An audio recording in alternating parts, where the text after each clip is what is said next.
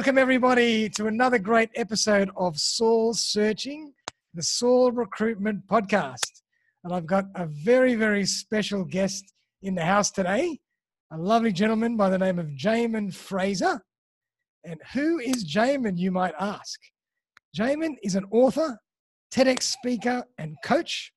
He's the founder of the Insecurity Project and specializes in helping people eradicate insecurity so they can show up to life unhindered by doubt, fear, and self limiting beliefs. He is widely recognized as one of Australia's leading life coaches and one of the leading voices globally in dealing with personal insecurity. Jamin is the author of Elegantly Simple Solutions to Complex People Problems and the voice behind the popular One Minute Coach radio segment, heard by over 750,000 listeners daily. Welcome, Jamin.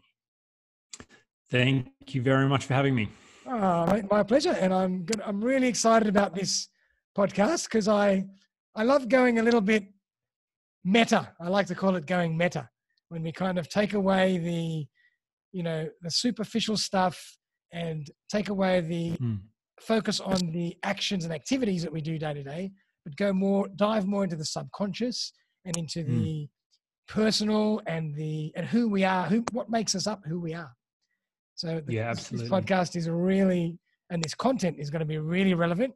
And I think it's going to be extremely relevant to anyone that is um, trying to do anything in their life. Doesn't have to be just about job seeking, about uh, recruiting, about employment. Anybody who's trying to achieve anything in their life has to really understand who they are. They have to practice self awareness. They have to develop that consciousness. And that's the only way to really make big changes in your life. And I'm sure you're going to go through all that kind of stuff today. So, uh, in particular, we're going to be dealing with the seven essential practices for overcoming insecurity. But before we do that, I thought let's throw it over to Jamin to tell us just a bit about who he is, what brought him to where, where he is now, and then we'll kind of dive into some more um, content. So, over to you, mate. Okay, uh, so a, a, quick bit of my backstory.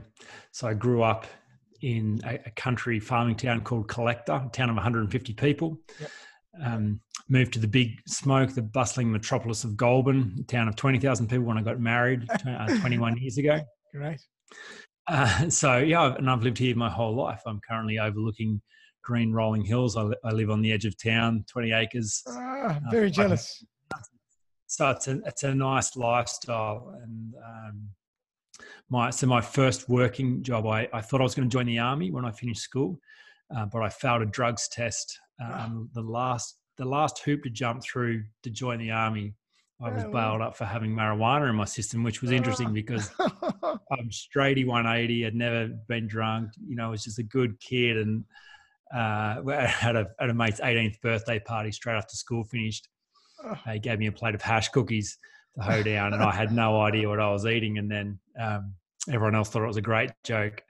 And then, uh, yeah, got got done for drugs oh, a week later. About, so that talk about bad timing, you know, once in your life, or or good timing, you know, because the forks in the road. I mean, I'm not quite sure how I would have survived in the army. It's, it's very incongruent.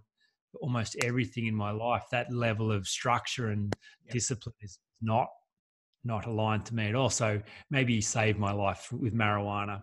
Oh, there you go. Uh, Love it. um, but yeah, the forks in the road. So um, didn't go. I, I went. I enrolled to do landscape architecture at university, and then didn't do that either. Deferred for a year and went fencing and shearing with my dad. Wow. Uh, in that time, I, I met my now wife. First time I saw this woman I thought, my goodness, if ever I marry a woman, that's the one I want. somehow, somehow convinced her that that was a good idea. Right. Very much punching above my weight. Uh, and just actually on that, because so, I love these kind of things. So, where did you meet her for the first time? How did you come across her? Oh, look, I we the church that I grew up in, we had a we were launching a, a Christian school, and so uh, the big fanfare of the opening. Somehow she was invited to sing at the un- introduction. So she was a singer, and I laid eyes on this performer singing. I'm like, oh, my goodness, what has just happened? Uh, so thought totally out of my league. Thought she was older, more sophisticated. Uh, clearly wasn't from Goulburn. and then somehow through again through music, I was a drummer at the time. Uh, through music, our paths crossed again, and I got to play at an event together. And Oh, there you uh, go. got her phone number, and the rest is history. Fantastic. So, yeah. Um, but then, yeah, and then a course change as well. I, I had grown up in a church that was meaningful to me, but um, yeah, through a camp that I went to, felt like that there was a sense of calling and purpose about going into ministry. So went went to Bible college for two years and trained in ministry. Got given a role as the youth leader in my church, and then not soon, not long after that, got given the role as senior leader in my church. So at 23, was was running a church and a school and a daycare center, uh, and and six weeks into the job, discovered that the daycare center and school were actually trading insolvently, Ugh. and so it was a crash course in not only leadership but business and uh, conflict and all kinds of interesting things. So right. um, as pastor, you're invited into people's world all the time to have conversations about change, about the stuff that's going on in people's world, and that was always a great privilege. But but I I observed over the years that how how ineffective those conversations about change often were, and the tendency for Christians was to outsource the change work to God a lot of the time. So. If I just have faith, if I believe, if I just trust, then God will magically somehow take care of the rest and I don't really need to do anything. So Yep. the idea of awareness and responsibility just seems so secular and, and out of the scope of the Christian experience. And so um, I was a very frustrated pastor, I think, because it just seemed so ineffective Yep. as a way of being useful to people. Um, I got, uh, um, yeah, exposed to the coaching skill set at a, at a retreat that I'd offered for the church. The guest speaker I brought in actually brought some coaching content, and I was gobsmacked the moment I heard that. I thought there is that is a missing technology. Um, so straight away went and did some study, signed up for a diploma in life coaching, and um, three, you know, day two of my first three day intensive just was so uh, strong, such a strong sense of this is home for me that I rang my wife and told her I was going to quit my job. I was also working as a school chaplain at the time. Yep. I was going to quit that job and start a coaching business, and, and you know, all pepped up on juju beans from being in this coaching experience. Thought I was going to change the world, make a million dollars. Wow. Um, yeah, my wife cried, you know, not happy tears, the the other kind. Like, what are you doing, you crazy man? But I'm like, I've got this. This is this is going to be great. Yep. Um, gave myself four weeks to make it work and make a brand new business work. Four weeks. That's not a long time. a long time, not a long time. But I kind of felt like it wasn't a massive shift. It wasn't like I was going from being an accountant to being a life coach or being a car salesman to being a life coach. I, as pastor, I kind of was life coach in many ways. Yep. I just had some better tools and frameworks now, so I Yep. thought it was just it was realistic. Anyway, um, long story short, ended up developing a program for employment agencies as my first point of where I thought I could add value. And that led to uh, an eventual business partnership and training a bunch of coaches to deliver that program around the country and some really interesting learning with some people who were very significantly stuck. And it was so cool cutting my teeth there because it was like, if this, if these tools are actually worth their salt, they should work for people who are really disempowered, not people who are naturally successful. Yeah. Actually, can I just jump in there because this podcast is so relevant to employment and recruitment? What what exactly Hmm. did you um, coach? You know th- those agencies. Sure. on? So, so at the time they were Stream Four clients. I don't think I don't think employment agencies class them that way now, but they were the most stuck. So deemed to have the most non-vocational barriers to work. So sometimes mental health issues. Sometimes they'd never been employed. Sometimes they had anxiety and depression. There was a, a bunch of really deep stuff in the way, and so these agencies realized that it probably wasn't about just sending them to job interviews. They had to do some inner work first. That was probably what was getting in the way their doubt and their fear and the story and yeah. past disappointments and failure. So, so they gave me six weeks one on one with each of these people just to dive into that world with them. And it was a lot of fun because I, like uh, in my model, as we'll explore in a moment, um, practice five is get help from someone who doesn't care about you.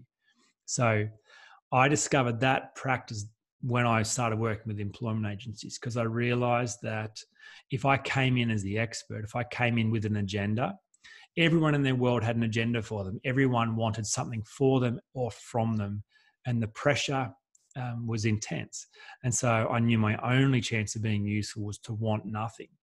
And so I pushed that as hard as I could. I'd go in there consistently and say, hey, hey look, um, I know I look like a guy who cares and I sound like a guy who cares, but you can't confuse me for someone who gives a shit. Yep. Like I'll you'll tell me sad stories, I won't cry, I won't lose any sleep over you. I'll forget about you when we're done here. Yep. I'm not another person who wants you to do something you don't want to do. Uh, my life's fine. Like I'm not the one with the problem. Uh, but you tell me what you want, and I'll give you everything I've got, everything I've got to help you get more of that. But you've got to want it, because me wanting it for you is useless. Right. And then often they'd say, oh, I don't even know what I want. And I'd say, bullshit. I do not believe you, not even for a moment. It's just hard. It's scary. Putting out there what you want just opens up the potential for doubt, for, you know, for failure and for rejection and for conflict. Yeah. But you do know. So holding that space, really showing up to serve, it was extraordinary. The kind of conversations I got to have with them and how quickly I watched some of them change. And um, yeah, I'll never forget that starting point because very it was, interesting. Yeah. Um, so then um, I just continued to develop my coaching skill set to develop uh, my ability to be effective and useful for people trying to make lasting change. And that whole time exploring the fact that while the pain was always on the level of behavior and emotions and thinking, that that wasn't what was causing it. The, the deeper issues were always around beliefs and story and fear. And so I kept building my own skill set about facilitating those kind of conversations. Yep. And the more that I'd go down that path, the more I'd discover that at the deepest level, the fear were always personal and they were always uh, around insecurities the fear of not being good enough, the fear of inadequacy, the fear of something lacking or missing. So I just knew that if I was really going to facilitate transformation in people, I had to find a way of navigating insecurity as a problem and first in my own life, like I'm non-negotiable about smoking what I'm selling as a coach. Yep. I think the only way to be effective as a coach is to embody your message. No one really cares about what training you've done or what you know. It's like, is this working for you? Can I see this working for you? Yep. So, out of the overflow of my own journey in overcoming insecurity and working out how to do that, then I think my whole business offering has been around the the sharpest tools, frameworks, conversations for being able to solve insecurity, not just manage it, so that people could show up at their best where it matters most. Mm-hmm. And then the insecurity project was born as a result, as the fruit of all that process about two years ago. A podcast, wow. a couple of books, and uh, here we are today.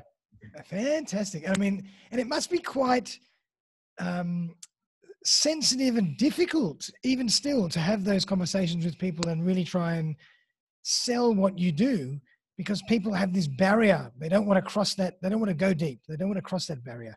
Yeah. How do you go about that? You're right. And people are insecure about being insecure. In yeah. fact, my business coach, my business coach two years ago, when I announced that I was launching the insecurity project, that was the brand I wanted to go with. He's like, yeah, uh, okay, so what's plan B when that doesn't work? Because that's a terrible business name. you know, people are insecure about being insecure. No one's putting their hand up to do those kind of conversations. They're not paying for those conversations. exactly. and it goes against business, good business practice. You should be the security coach or the confidence coach or yep. the self-esteem coach, not the insecurity yeah. coach. You can't show weakness. Like, you got to show strength. No, that's right. And and you got to pitch the prize, not the problem. Yep. And it was interesting because that really knocked the wind out of my sails for a couple of days. But then I went away and heard myself say, Jamin, stop being such a little bitch. Like, it's it doesn't matter if he doesn't see your vision. Um, what do you want? I'm like, I, I want to, I want to speak to the elephant in the room. Yep. I, I, think people suffer greatly for not knowing how to navigate in, insecurity. So I, I want to go straight to that point. I want to have a very clear message that says insecurity is just like any problem it's it can be solved. It has been solved. All you need to solve it is the proven framework and someone skillful enough to hold you in the space until it works. So you're going to be okay. And and I think that is that has worked well for me. Just to go, people feel that from me. They feel that. Uh, yes, this is a very vulnerable subject, but if they were ever going to talk about it with someone, well, may as well talk about it with the person who's devoted their whole life to thinking about that specific problem and can do it in a way without caring, can do it in a way without polluting the space by wanting them to be different or needing them to be different. I think when people feel that judgment free space from me, they feel like I genuinely don't have a vested interest. Yep. Then, then they can come out of hiding and go, well, whether I should be insecure or shouldn't be insecure, that's irrelevant. I'm here and I'm I want to face up to that. So uh, I think yeah, it, it is still a rare thing for people to be willing, but when they are, then um, then here I am. Yeah, so and, I can, and, and when they are, I can just imagine the results that you can achieve. My God. Well, you're right. It, it's it's it is in quite incredible. It's it's amazing. I think change takes a long time coming, but it happens in a moment. Yep. I think there's this readiness piece, and when there's readiness, yeah, it's extraordinary what can happen as a result of that. Fantastic. And I, and I kind of want to tie this into um, recruitment and employment as well, but it is really relevant to everyone in their life. I mean, but in mm. terms of recruiting and, and job seeking and getting uh, promotions and managing people and all this kind of stuff, I mean, this is all very relevant because you're dealing with people's underlying psychology, beliefs, personality, yeah. you know, and you, if you can deal with those things, it's amazing what you can achieve. I agree because to me, the, the end result of solving insecurities, you get to show up to life unhindered. Yep. You get to be at your best where it matters most. So, who knows where it matters most? You get to decide where it matters most. Whatever you're trying to succeed at, yeah. it's getting a promotion, landing a job, um, succeeding in business, doing better at family, yep. being more healthy. Well, that matters most to you. And so, the stuff that's going to get in the way of that is your own storytelling and your insecurity definitely. If you were to remove that. Yep. Your own inner dialogue, which is what I like to call it. Your inner dialogue. Yeah, it is inner dialogue for sure. Yep. Yep. Awesome. So, I mean, look, there's been over the last, you know, I don't know, five, ten years, there's been more and more talk of this kind of stuff. And we're dealing with more of these type of issues and um, concepts and we're going deeper. Why do you think that is? And why, and obviously we know why it's so important, but why only all of a sudden has this started to rise to the surface? I, I, like to think about an evolving consciousness in the planet. I think yep.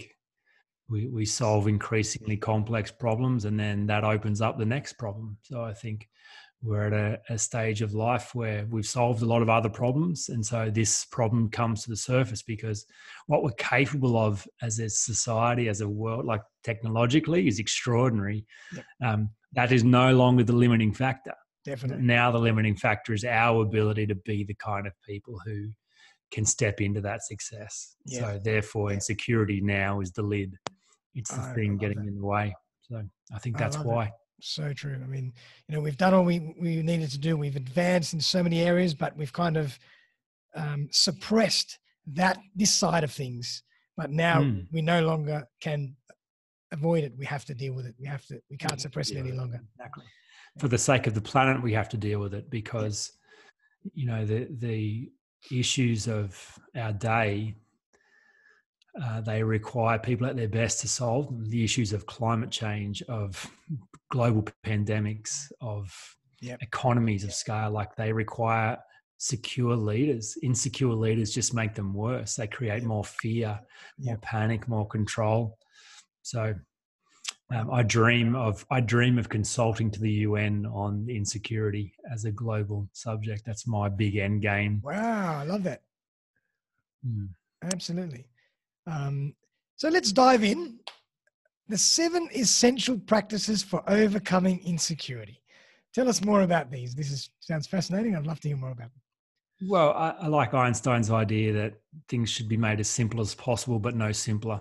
Right. So I, I like that there's a lot of uh, overly simplistic stuff in the personal development space, and it doesn't work.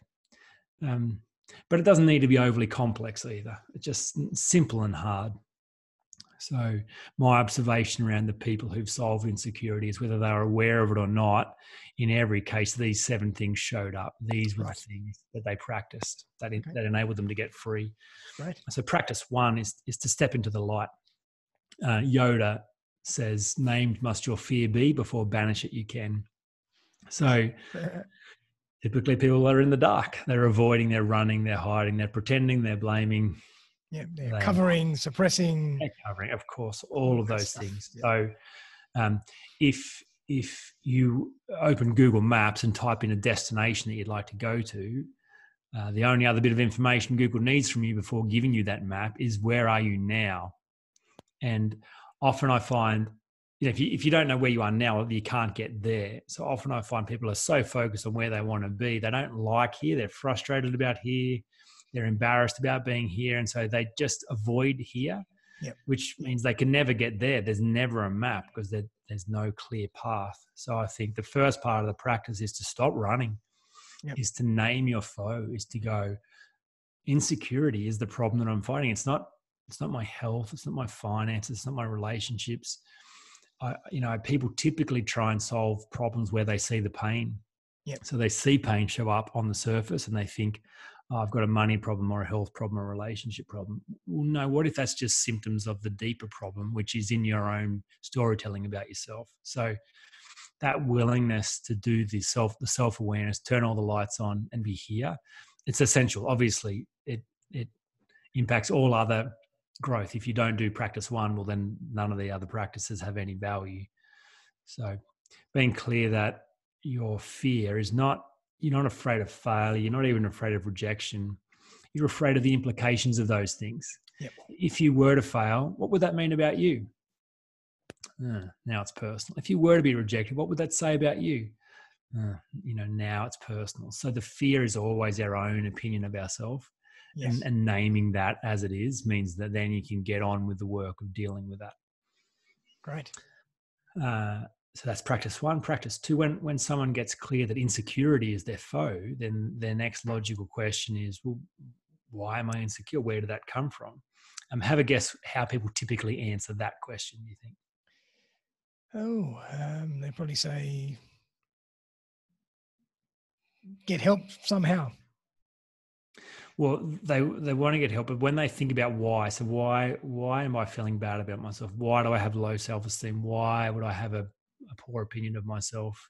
Right right. Um, well i'd say people would generally judge external factors as their as success or as indicators for these things and say all right if that's how i'm feeling let's try and attain or achieve all these external things. Maybe i feel better but it's not addressing they, what's underneath yeah, that, that is how they try and solve it. But even when they question why they like this in the first place, because that's a big part of being here.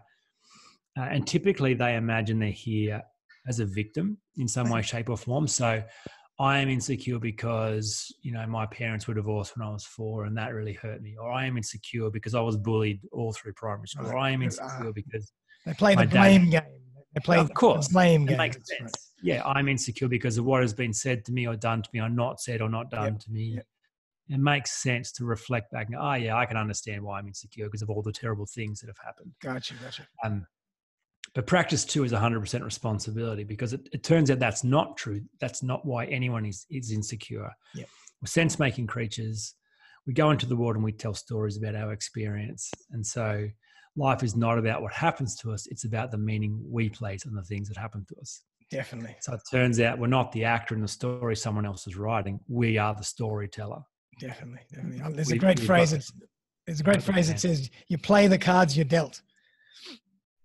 Sure, and and you get to make of them yep. what you will. So absolutely that's a really important thing because you discover that you were the one that created insecurity. It wasn't created for you. It wasn't when someone said you were no good. It's when they said you were no good, you decided they were telling the truth. Yeah. Because you could have also said they weren't telling the truth. You could have also said they were jealous of you or they were having a bad day or they don't even know you. Yeah. But you decided that they were telling the truth. So therefore you owned the you owned that word and it became a curse to you. So exactly the responsibility piece just says you're the one with the power here you created this mess and you're the only one who can fix it, which is cool because then people stop looking outside of them for the solution. Definitely. And for every one problem for every one person that says you're this, that, or the other, there's another 10 that might say you're the exactly opposite. So just find those 10 if you need to feel better. Well, or not even, because even the people who say you're awesome, you still got to decide whether they're telling the truth. And you might say, someone might say, you're awesome. You might decide, nah, they just want something from me. Yep. Or they're just saying that to be nice. So even someone saying you're awesome, that doesn't have the power to make you feel awesome. True. You are the one with all the power. You are the one deciding what's true and what's not true. So it's realizing how much power you actually have in this whole thing. Definitely. And only listening to yourself, in other words. Just You are. You Yeah. are. You, yeah. You blocking are out all victim. the rest. Yeah. Um, practice three then is to stack the pain. So only people in a point of pain create lasting change, which is interesting because um, I love thinking about uh, cigarettes, smoking cigarettes as an example. Um, do you know? Do you know anyone who smokes cigarettes? Have you got any friends or family that? Um, no, well, yeah, sure. I know people that smoke, definitely, but you know, less and less these It- days. But yeah, less and less these days. Well, you'd think it would be almost impossible to smoke in today's world, but it turns out it's not. There are still plenty of people around the world that smoke. Yeah. And it illustrates this pain example perfectly because it turns out that just because something is killing you doesn't mean you have to pay attention to it killing you. right. So, of course, we all know smoking's doing bad things. It's only doing bad things to your bank balance and to your physical health. Yep. But you can ignore that. You can focus on other things. You can focus on the comfort it gives you, the social status it gives you, the feeling it gives you. You can focus on that. And you Yep. can't focus on everything. So, what you pay attention to determines your experience. Yep. So, insecurity is exactly, well, so to finish the smoking example, the people who quit smoking are simply the people who pay attention to the cost Right. and then the cost becomes greater than the reward and then every cell in their body goes well then let's stop because this is not worth it. No matter how addicted they are it doesn't matter. If the pain is more than the pleasure you stop. It's how life works. And so insecurity is exactly the same. Most people insecurity is killing all of us. Uh, unresolved insecurity is leading to madness. That is true. But just because that's true doesn't mean people have to pay attention to that. So if, however, you did pay attention to that and accurately assess the cost of insecurity, you'd be astounded at how much pain you are already carrying. Yeah. And if you lean into that pain, you have a very strong motivator to do whatever it takes to change. Definitely. So- How much potential for change? It's it's it's it's a source of fuel that would be enormous. Massive source of fuel. Yep. Um, that's practice three. Now, the downside of a pain motivation strategy is that it runs out of fuel the moment you move far enough away from that pain. Anthony Robbins calls it the pressure cooker analogy because it's often how people lose weight. They do so from a point of great pain, and then great pain drives great action. Great action leads to great change. Great change increases pleasure. So all the pains die down, and so has the motivation. Okay. And, and then the And then fuel's, six the months later- disappeared. The fuel's the fuel's gone. Fuel's gone. Yep. So there's got to be another fuel source, which is pleasure. So it's not just moving away from what and, and what don't you want. It's also what do you want. So practice four is to develop a compelling life vision. You got to have a quest. There's got to be a reason. There's got to be something burning about what what it is that you want, what your life is all about. Stephen Covey says successful people begin with the end in mind, and they never lose sight of that. Yep. Um, this journey kind of mirrors the hero's journey, and the hero's always got to have a quest. If Frodo is not compelled to destroy the ring in the lake of fire, why is he risking his neck every day? Like there's no there's no purpose to his suffering. Yeah. He would just go back to bed. But because he's got this compelling vision, he'll risk everything for the sake of it because it's worth it. So a journey into your fear about yourself is dangerous. It's scary. It's fraught with danger. You've got to have a big driver, and pain will be enough to get the process started, but it won't be enough to sustain the process. Gotcha. So you have to start creating. If you haven't created it before, at least while while- after starting the process, start creating that vision because that's going to fuel you for the future. exactly. Tap into desire. Um, practice five as i mentioned before is to get help from someone who doesn't care about you. So again the hero's journey. There's always a, a wisdom character. There's always a gandalf a dumbledore a yoda or a mr miyagi. Yeah. um, and they're not the hero in the story importantly. They're the guide. Yes, they're the teacher. Think they are, and and without the teacher, the hero doesn't know what to do. So there's there is a point for getting help, but it's the right kind of help. Um, I think the great challenge for people in my space, coaches, counselors, psychologists, is not to confuse the world about who the hero is. Right.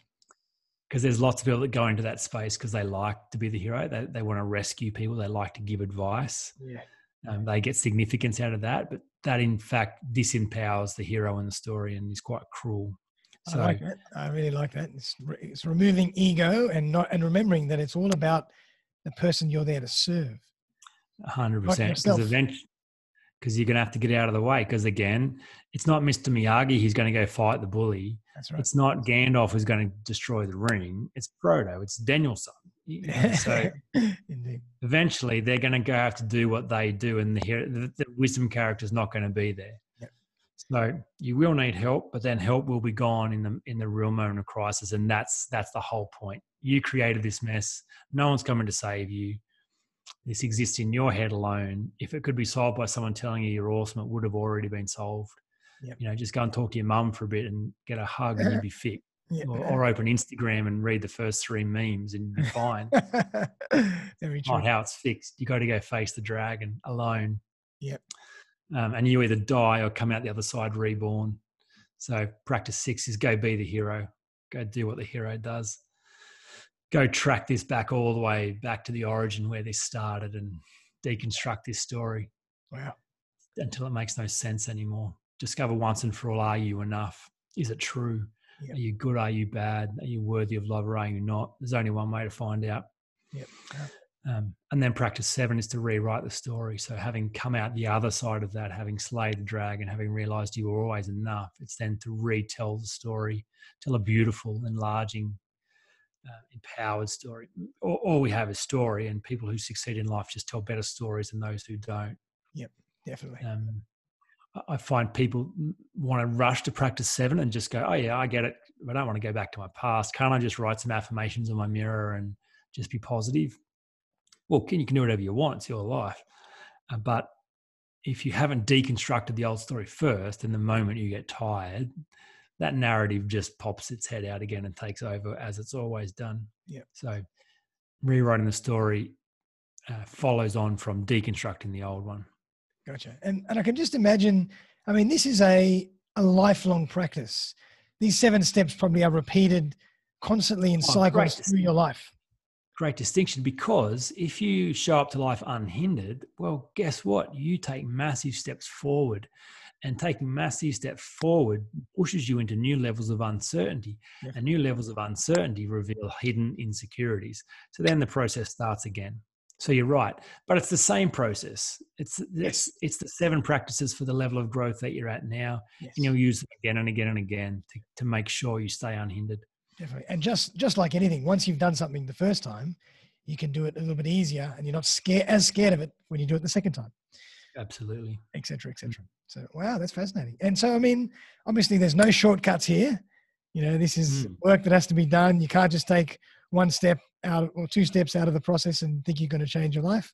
It has to be done properly from one to seven. Constantly. Yeah, absolutely. And there is some hard work involved, and it's probably some of the hardest, but yet most important work you'll ever do.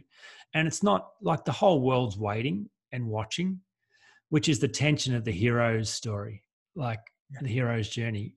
If it was easy and laid out in front, no one's watching. We're watching because there's tension. There's watching because the hero could die. The hero might fail. The hero might not complete the quest. That's why we're watching. So everyone's watching you. Everyone's watching me going, what's going to happen? Yeah. Are they going to give up? Are they going to shut up? Are they going to go home? Are they going to get scared? Or are they going to find a way to bring their gift to the world? So it's high stakes. Nice. And just out of That's interest, I mean, just a little interesting um, tangent. When people are going through this process, do Mm. you advocate that they, um, what's the word, verbalize this and become accountable for it externally, or just keep it inside while they're doing it and just get on with it? Um, well, I think accountability is overrated. And I think self discipline is overrated. I think typically they're the go to change strategies most people use. They're the only tools in the shed. Mhm. But self discipline requires you to fight against yourself to win. Um, I think this is all about self permission, giving yourself permission to go on this journey. That's a far more beautiful form of motivation. I And accountability, again, like I tell people, listen, I will never, I, I'm not working harder than you. I don't, my life's fine. I've already worked out how to solve this. So, Yep. um, you know, so I'm not holding you accountable. I don't care if you don't do your homework. If you don't want this, me wanting it for you is actually useless. Yeah. And it becomes part of the problem. So I'm not convinced accountability is is that valuable in this process. It is very much you have to do it because you want to, and if you don't want to, um, something's going to stop in that process. No one can do the work for you. Um, in saying that, it's it, you know we are relational beings and we do our best work in the context of community, and there's always journeymen in the hero's journey. So people come alongside and in and out of our lives and get to share part of this and can add value to that process.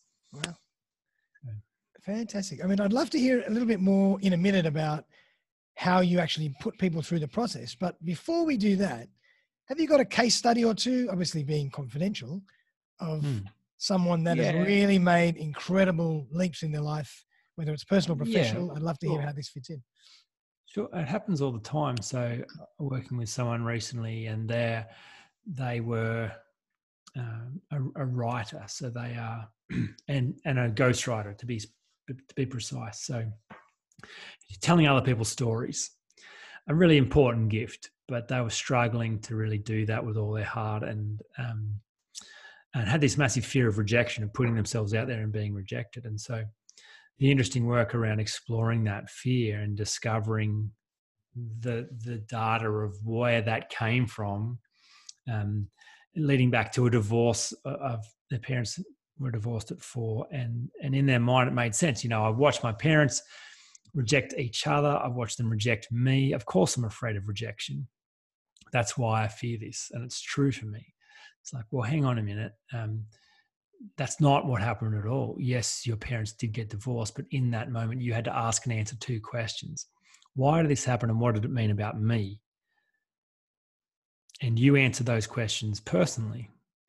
And when he explored his own storytelling around that, why did this happen? Well, clearly I attract, I deserve this. Clearly I brought this on. Clearly I brought stress and anxiety to my parents' life. If I wasn't so annoying, if I cleaned my room once in a while, if I didn't ask for pocket money all the time, you know, then they'd still be together. So what does this mean about me? It means that I hurt the people that I love. I'm dangerous.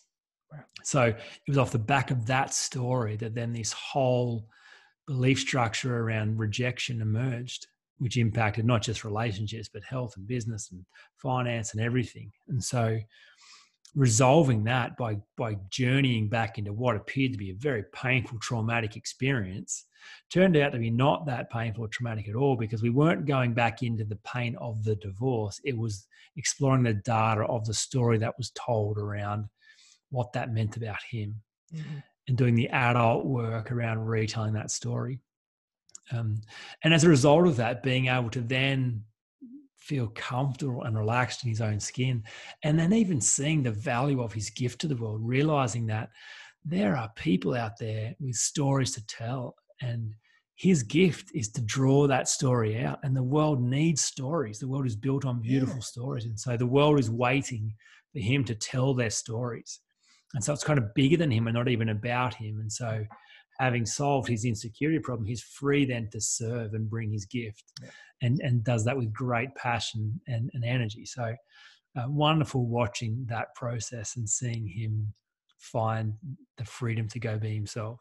Yeah. And how long? I, I pinch myself. Take?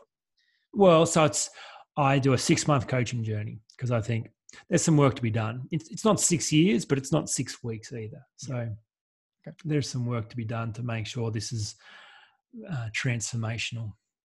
Gotcha. So generally, it's six month coaching sessions with you once a week, or is it done via? Yeah, there's a variety of modalities. So I deliver most of my content online, or the videos, or the modules, or the reading, or the, the stuff, and then it's a high level of personal coaching as a result of those online modules, and then some group stuff. Uh, I've just developed an algorithm for tracking progress. Oh, wow. So super excited about that because my job is to help people solve insecurity. I do that by holding them in these seven practices. And I know with a high level of certainty whether or not they're in the pocket simply based on analyzing their language. That's the data I'm working on. Right. I used to think it was just my intuition that was telling me whether they were in the pocket or not. But that's not true at all. Um, it's just pattern recognition. So our language betrays our strategies we're running. So done the work around eliciting all those patterns out of the language, build an algorithm. So now for the back end of the coaching for each of those seven practices, when someone, um, you know, for instance, practice two, take 100% responsibility, they jump on the algorithm. There's 10 questions they've got to ask as quickly and as honestly as possible. They, they give me that data in language and they get numbers back You know, so they might get a 6.5% average across all those data points and go, what? That's ridiculous. but the numbers don't lie. Yep. So, and it reveals a blind spot. They might think they're taking responsibility, but the num the the language shows up evidence of blame, excuse, avoidance, pretending, and so that's great because it turns out you only make lasting change when you're getting eights, nines, and tens. Wow. Okay. Yeah. It's a chance for them to reflect. Hang on, you're right. I am avoiding. yeah. Retake the test, re-change the strategy, and self-coach and watch progress as they're going. You know, they they get to see this graph and on numbers, and so it's tracking what looks like really abstract, untrackable things. It's saying, no, no, it's it's really predictable and scientific. Actually, the people who who change. So Fantastic! Wow. So I mean, you know, obviously you've done a lot of work on that um, over over the past to bring that algorithm together. It feels like my life's work Yeah. is representing up in that. So Mm. Outstanding. Fantastic. I mean, and I can imagine that people that go through this process, you know, they'll start to already, if they start to see small changes or small benefits in their life, that'll push them further to dive further into it and really commit to what they're doing. Of course, yeah, progress feels great. Yeah. You start to notice that. You just the pleasure around this builds. It's like self awareness. Most people link massive pain to self awareness. They go, "I could never look beneath the surface. I could never face those dragons. It's too Yeah. scary." But you open up this space, this safe space for self awareness, and people discover something interesting about themselves, and it unlocks something they've never known. It's like, wow, that was actually wonderful. I wonder what else. And it I almost becomes addictive. I could see. It almost becomes It addictive. does become addictive. become, wow, I want more of this. I want more, and because it always leads to more life. So you're right, the, the, the switch is flicked, and there's much pleasure involved in great personal development. Wow, fantastic. Well, I mean, you know, as I mentioned, this stuff is really um, relevant to every single person, whether they're trying to achieve something personally, whether they're trying to achieve something professionally. You know, understanding yourself and doing the work on yourself is always the first step. It's something that I preach about all the time, um, Mm. and uh, blog about and pod, uh, post about all the time. And um, is there anything that you know you might want to, any message or any little uh, insight that you can leave the viewers to help them, you know, really start going on that journey? Some people might be on the fence and try, still trying to commit to that journey. Anything that you can leave them to help them make that first step? Sure. Well, something I've been thinking about a lot lately is the idea of suffering. Um, so, so life is suffering. There's there's plenty of suffering in life that we wouldn't want to avoid, even if we could. Like you look back over your life and think about the really hard things, and and some of the most meaningful experiences come out of pain and and hardship, but they they cause us to find something really deep and beautiful. Um, so there's suffering that we shouldn't avoid and wouldn't want to avoid, but then there's suffering that we should avoid and can avoid. There's plenty of Yep. plenty of suffering that is entirely unnecessary. Yep. So I think insecurity falls into that category. People suffer needlessly for unresolved insecurity. They get stuck in their head. They pull back from life. They tolerate dysfunctional relationships. They undervalue themselves. Wow. Their health suffers, all because they don't know how to deal with the monster in their head telling them they're not good enough. So I think the message is that is unnecessary suffering. There, there is a way not to just manage insecurity, but to resolve that. So um, there, there's there's hope. that. Think about that and uh, Sorry. yeah, yeah. So in other words, think about that and reflect on that as a driver, as a fuel to help you commit to making real change in your life. Absolutely, there is a way out of this suffering. Yep. Love it. So, Jamin, fantastic, mate. I mean, eh, what's the best way for people to um, get in touch with you, have a listen to you, or look at your videos, or read your book, Yeah, well, podcasts, and that kind of thing? Sure. One of the interesting things about the Insecurity Project, and my business coach who said it was a horrible idea, um, the name Insecurity Project is quite a masterstroke because there's I haven't found anyone else in the world who's branded themselves that clearly around that word insecurity. So not very hard to find. You know, someone someone in Salt Lake City types in how to overcome insecurity. I pop up number one on his search. He realizes I've got a a podcast. He deep deep dives and watches 23 episodes and then gives me a call. Says, "Well, let's do some work." Wow. you know so so you can find me youtube spotify itunes uh, for that podcast uh, on the socials um, yeah, my, I got a unique name, so that that's an advantage too. People can work out how to spell it. Yeah. Uh, but yeah, so jaminfraser.com is my website, or Google the Insecurity Project, and you'll find me without any trouble. Oh, fantastic, Jamin. Well, I mean, really appreciate you taking the time out of your busy schedule to be on the show today, and I think that was really, really valuable and really interesting for loads of people. And I'm hoping that people really heed that message and understand that whatever it is you want to achieve in your life, whether it's personal, professional, that applies to all of us, we need to do the work on ourselves first. We need to go meta. We need to talk about, we need to think about our inner dialogue before we can really achieve those things we need. And, you know, being that this is a recruitment or an employment podcast, you know, it's relevant to everybody that's working as well. Whether you want to find jobs, you find your dream job, when you want to get a promotion, where you want to have better relationships with your work colleagues, whether you want to learn how to manage people better, all this stuff is really linked to how to who you are, what your inner dialogue is, which drives all your actions and your thinking at work. So I think you know this is invaluable for people, and I think they'd be really doing them a great service if they go and have a look at your all your stuff and, and your content, and I'm sure that we'd all get a lot out from it. Thank you very much, and thank you for the ah, conversation. It's been very enjoyable. Fantastic, Jamin. So thank you very much, mate. Really appreciate it, and wish you best of luck in the future. No doubt we're going to hear more about, more about you. And uh, for all the uh, listeners and viewers out there, thanks so much for you know being following the show. And uh, we've got loads of stuff coming up for you next. But uh, that's the end of this episode, and we'll see you very soon. Okay. Thanks again, Jamin.